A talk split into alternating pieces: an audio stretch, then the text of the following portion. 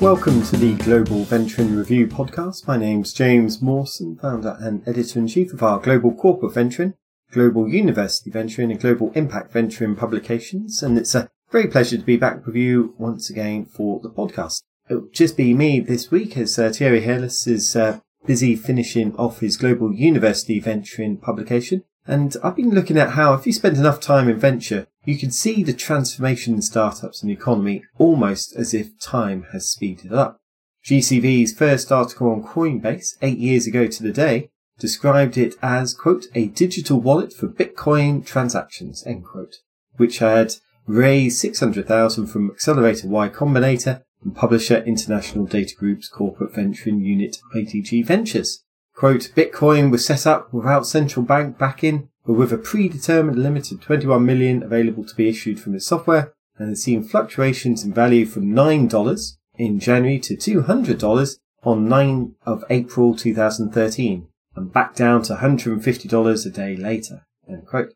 Now Bitcoin's price is $63,063.90 and investors have valued Coinbase at $75.9 billion after its debut on the Nasdaq Stock Exchange on Wednesday last week. The Financial Times described it as, quote, the first listing of a major cryptocurrency exchange and a moment of validation for the digital asset class some 12 years after the creation of Bitcoin, end quote. After a direct listing of Coinbase shares rather than more traditional initial public offering which raises new capital, price fell to $328 per share from an opening price of 381 to give a market capitalization from its starting point of $85.8 billion, including options and other kinds of stock-based awards. However, after early support from CVCs such as IDG and USAA's Victor Pascucci and John Kocholak, Coinbase cashed in with a $75 million Series C round in 2015, including from BBVA, New York Stock Exchange, and NTT, and has not looked back. Coinbase's big investors include venture capital firms Andreessen Horowitz, Ribbit Capital, and Union Square Ventures. And Coinbase's financial fortunes have surged with the cryptocurrency markets, producing a ninefold jump in revenues to an estimated 1.8 billion in the first quarter translating to about $1.1 billion in adjusted earnings before interest, tax, depreciation, and amortization, the FT said. While still primarily a business to consumer exchange for people to buy and sell Bitcoin and Ethereum based on the blockchain, financial services firms are more interested in the underlying technology than its value as a monetary store or gold equivalent. Jay Powell, chair of the Federal Reserve, said, quote, no one is using them for payments, for example, like the dollar. It's a bit like gold. Human beings have given gold a special value that it doesn't have from an industrial standpoint, but nonetheless, for thousands of years, they've done that. Bitcoin is much more like that. End quote. Behind the scenes, however, the big asset managers and financial groups are working on pragmatic implementations of blockchain and crypto as a platform or infrastructure to trade, price settle, and be the custodians. From there, products to deploy and engage on alternative assets and even how venture capital is affected can flow. And similar riches are now being reaped from early investments in other emerging fields created in the past two decades. Tuesday's Daily Leader, in a newsletter for GCV readers, looked at the $25 billion of cash returned from Naspers or Prosus selling 4 percentage points of its holding in Tencent over the past few years. The Netherlands listed technology investor Prosus, formed out of the corporate venture and assets collected by South Africa listed media group Naspers, has sold 2% of China-based gaming and social media group Tencent for 14.7 billion dollars in the past week or so. This is the world's largest ever block trade. 191.89 million shares for 114.1 billion Hong Kong dollars. But this leaves Prosus still holding 28.9% of Tencent, according to Newswire Reuters. The block trade, or the usually private single trade of a large amount of securities, surpassed the previous record set in 2018 when Naspers also sold 2% of Tencent for $9.8 billion. Refinitiv data showed. His remaining stake is worth about $200 billion from an original $31 million or so corporate venturing deal struck 20 years ago. Bob Van Dijk, CEO at Prosus, said, quote, Proceeds of the sale will increase our financial flexibility, enabling us to invest in the significant growth potential we see across the group as well as in our own stock. End quote. Prosus which also invests in online food delivery platforms, classified marketplaces, and digital payments businesses has built up its war chest for new and existing investments given the rapid scaling up and the innovation capital ecosystem at the later stage. Global venture capital investments hit $125 billion in the first quarter, first time the figures surpassed $100 billion in a quarter, according to data published by Crunchbase, even though deal volumes had held relatively stable. The opportunity for social network or platform economy companies to dominate across sectors or verticals remains, especially as Tencent peer Alibaba's share price rose on Monday after it was able to have the term platform economy written into the law. This is particularly the case as finance becomes embedded in media. As James Thorne, a venture capital reporter at PitchBook, noted at last weekend, Angela Strange, general partner at VC firm Andreessen Horowitz, made the case in 2019 that most people would be working in financial services soon, even if we don't change jobs, as finance becomes embedded into software. At that point, media and content becomes a differentiator, which is why Andreessen Horowitz calls itself a media company and monetizes through venture capital. In his annual letter the previous week, Jamie Dimon, CEO at bank JP Morgan Chase, said, quote, FinTech's ability to merge social media, use data smartly, and integrate with other platforms rapidly, often without the disadvantages of being an actual bank, will help these companies win significant market share. End quote. And this helps explain why, even in a world where media advertising is dominated by Facebook and Google, there remains so much attention focused on social media and networks. And looking more deeply in this area, things are heating up in Italy's media landscape as a microcosm of wider changes in the sports and gaming ecosystem. The country's main phone operator, TIM, has returned as a long-term investor in venture capital through the anchor commitment of a to a 100 million euro UVT growth fund managed independently by United Ventures. While Nerio Alessandri, founder and executive chairman of Italy listed fitness equipment supplier Technogym, has launched Wellness Ventures. UVT Growth, managed by Fabio Pirovano and Damiano Coletti, targets a wide swathe of digital innovation, including gaming. Similarly, Wellness is targeting digital projects in general, but in particular in sports and fitness. And there are no shortage of opportunities in sports and gaming in a digital age. Online gambling and advertising, ele- electronic as well as physical sports and gaming and the unbundling of viewers from cable television packages are coalescing to create plenty of disruption. Latest being Amazon, which acquired Twitch for in-game streaming and chats, paying what $11 billion for exclusive rights to stream Thursday night National Football League games on its Prime service. There are now dozens of VC firms targeting games, which is a far bigger market than films. Most recently, the Games Fund raised $50 million for a game-focused venture capital fund to invest in early stage games in both Europe and the US, according to VentureBeat. Maria Kochmola and Ilya Eremeev started the fund, having both previously worked at Russia-listed internet group Mail.ru's My Games division, which started a game fund called MGVC, VentureBeat said. Kochmola was the investment director at MGVC since its inception in 2017, and she led more than 35 investments for six exits. There'll be more on the media sector in the next month's issue of Global Corporate Venture. So do reach out with interest in that sector in particular. And finally, of the big stories of the past week, we've seen a nice series in Financial Times where business book authors pick others that they enjoyed. Most recently, Amy Webb, author of The Big Nine, recommended to the FT Aldous Huxley's dystopian novel Brave New World, published in 1932. Quote, COVID resulted in the acceptance and rapid deployment of mRNA, a groundbreaking advancement in an emerging field called synthetic biology. It aims to rewire living organisms and reprogram them with improved or new functions. If you reread this book, that's Brave New World, as a business book about the future of biotech, you will inevitably find yourself asking new questions. What assumptions must hold true for our current strategy to succeed? What parts of our business make us a target for disruption? What happens to our business model if life expectancy is extended 30 years? How could the future of the workforce look very different than it does today? End quote. And this touches on whether we are reportedly on the brink of a new era of innovation, with digital technology as an enabling factor but no longer centre stage. Quote, the future will not be written in the digital language of ones and zeros, but in that of atoms, molecules, genes, and proteins, according to Greg Suttel. COVID-19 disease has certainly made most businesses look again at their assumptions, which is part of the reason why there was a record number of new corporate venture units launched last year, according to GCV Analytics, in the April issue of GCV published in the past week. This surge has helped lead to GCV tracking more than 100 or nearly 200 CVC deals and totals over 100 million in size in the first three months of the year, Of these, more than 15 were over $500 million in size. And this CVC activity in turn helped drive Q1 to about $185 billion in overall venture deals according to Crunchbase. And it's also led to a broader set of questions.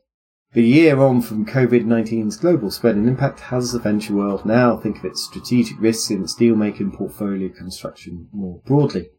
The US National Intelligence Council report identifies five scenarios for 2014. Renaissance of democracies, a world adrift, competitive coexistence between the US and China, separate silos, and a global coalition. And this is the year 2014 when AI scientists such as Jürgen Schmidhuber in his NVIDIA GTC 2021 talk expects convergence or singularity to happen.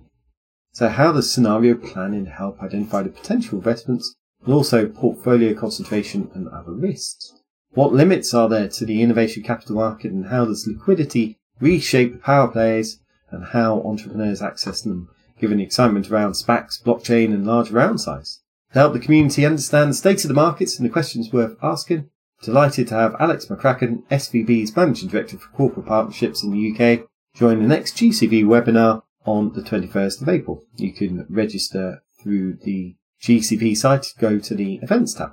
This webinar will kick off a week of discussions across some of the main sectors and regions with the Global Energy Group meeting on carbon capture, utilization and hydrogen on the 22nd of April. Chips, quantum and AI being discussed in partnership with Semi Taiwan Association on the 27th.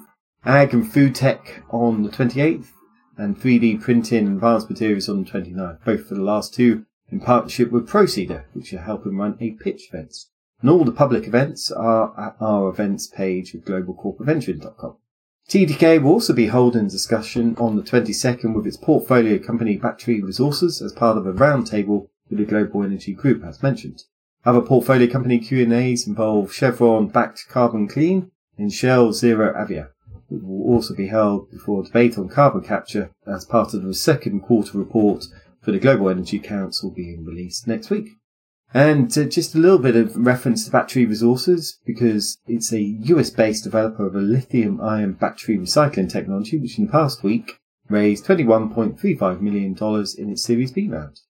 Orbia Ventures, the newish corporate venturing unit of specialty products maker Orbia, led BR's round which also included the corporate venturing units TDK Ventures, Doral Renewable Energy Resources Group's Doral Energy Tech Ventures, uh, Jaguar Land Rover's InMotion Ventures, and TRUMPF Venture, as well as venture capital firms at One Ventures and Chingwan Ventures and Mass Ventures, Commonwealth of Massachusetts Strategic Venture Capital Unit for the US state, where Battery Resources presently operates its single facility.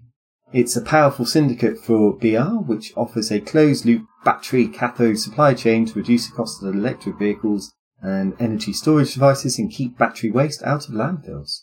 Compared to production of virgin cathodes, BL said its material process saves up to 35% in costs, generates 32% less emissions, and recovers more than 97% of metals. Sharon Pryor, or partner at Orbia Ventures, whose parent company has a specialty chemicals unit called Koura, which produces battery electrolyte materials for electric vehicles, said, quote, We have worked with BR on several joint development projects and were impressed by the depth of their technical and application knowledge around battery recycling, end quote. It's been really hard to recycle and reuse lithium ion batteries, which consist of multiple modules, sandwiches, anodes, and cathodes between a porous separator. This is part of the interest behind lithium metal and solid state batteries as discussed in the first quarter's Global Energy Council report. So do check out the site for more on that. But BR's proprietary methodology takes spent battery and rebuilds a full battery grade cathode just as the market for such technology is expected to take off.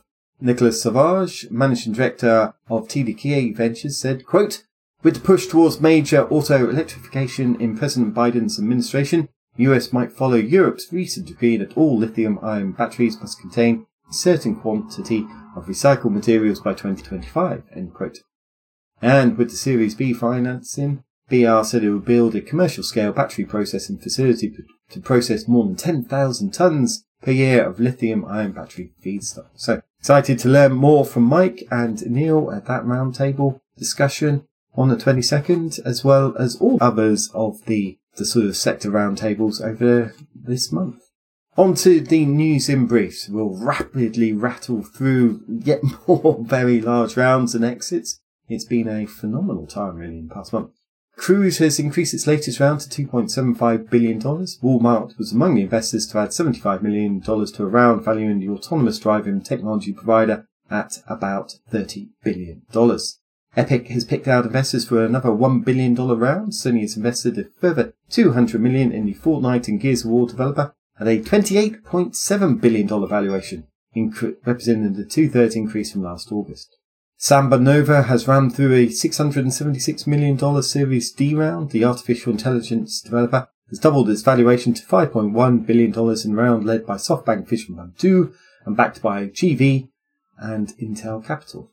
Polestar has attracted $550 million. SK Group was among the participants in round representing the first external funding Volvo Cars electric vehicle spin-off. SoftBank has also found a better option for a $400 million investment. Transaction hiked the online mortgage platform developers valuation 50% to $6 billion.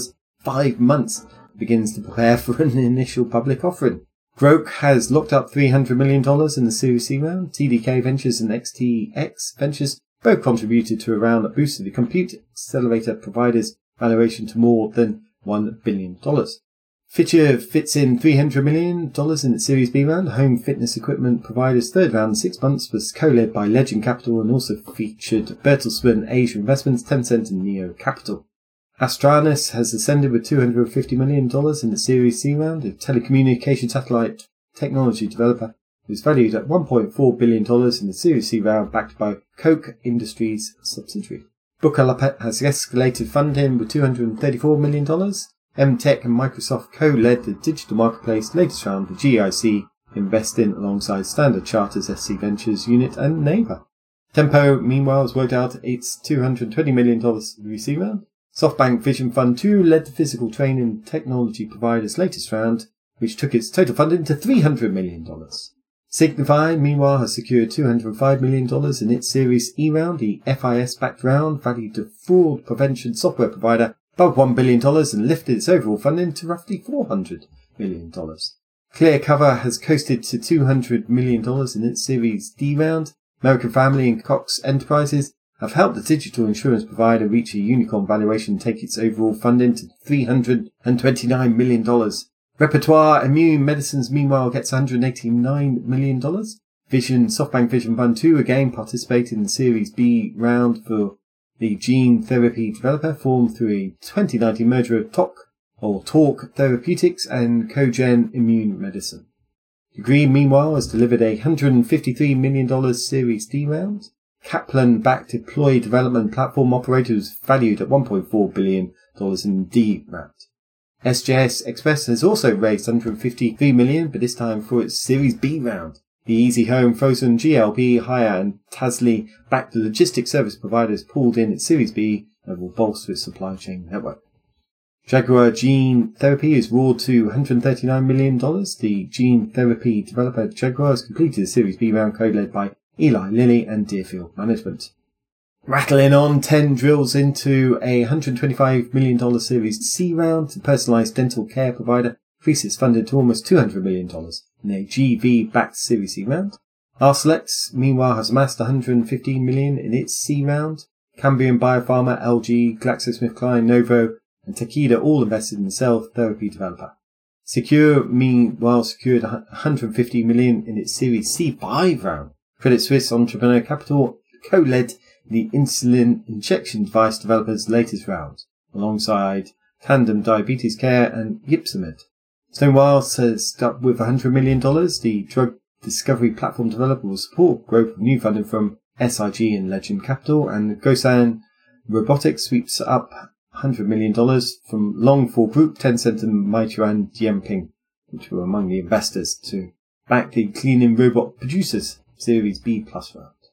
On the university side, VizGen raised 37 million in Series B round as a spinner for David Walt, professor at Harvard Medical School. Immunoscope has taken 14 million for its latest round, with UTEC or the University of Tokyo returning to co-lead. Hackbox has cracked a 10.6 million round from Osage University Partners for the cybersecurity training services provider. On to funds, AXA raised 295 million for its second growth vehicle. Amazon has raised 250 million for an India-focused fund, and TDK has raised 150 million for its second fund. On exits, a couple of SPACs. Grab has, which has been backed by more than a dozen corporates as security, 39.6 billion initial pro forma equity valuation in its reverse merger to list. Tango Therapeutics, meanwhile, has arranged its reverse merger. The Gilead Sciences backed oncology drug developer will join forces with Nasdaq listed BCTG in a reverse takeover. On IPOs, we've seen TuSimple deliver a $1.35 billion IPO for the autonomous truck producer. And Alchemy has also appeared on public markets, floated on Nasdaq in a $100 million offering, highest above its range. Those planning IPOs include Miss Fresh, Brie, Darktrace, Vaccitech, Artiva, and Juke so more IPOs to come on the M&A side, which normally would be the majority, but has obviously been absolutely swamped in terms of trade sales being swamped by SPACs and IPOs recently, given the heat in public markets. We've seen Hologic host in Mobidiag and Keyfactor turn to Prime Key for a merger. On the university side, we've seen Schroeder shift its Carrick stake at a discount from that side. And then one other thing to mention from the university side, given that Thierry's away, is his great interview with Adam Stoten from the University of Oxford, who tells us what the vaccine means for the Oxford brand and why REF is so important and what challenge he will take on next. Sounds like he's finding newer pastures. So that's all for the past weeks. Thanks to everyone for the past time, and do keep in touch with news and hopefully see you all at roundtables. And that is it for this week's edition of the Global Venturing Review podcast. As always, these are only the top headlines from the past week, so do head on over to globalcorporateventuring.com, globaluniversityventuring.com, and globalimpactventuring.com to find everything else. And of course, do check back daily to stay on top of the news as it happens. I hope you enjoyed the episode, and if this is your first time listening, don't forget to hit that subscribe button. You can also leave us a review on Apple Podcasts, which we really appreciate because it helps us grow our audience. And don't forget to recommend us to your friends and colleagues as well. Maybe even tweet out the episode or post about it on LinkedIn.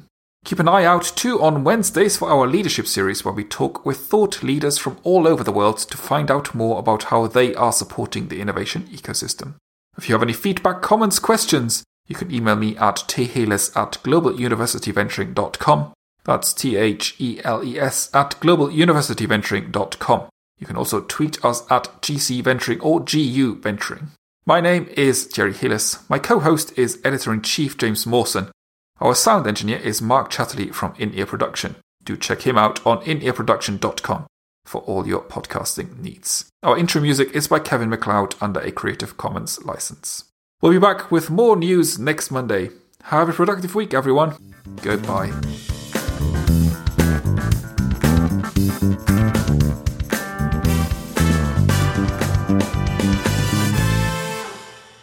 Global Venturing Review was produced by In Ear Production. You can find out more by going to inearproduction.com.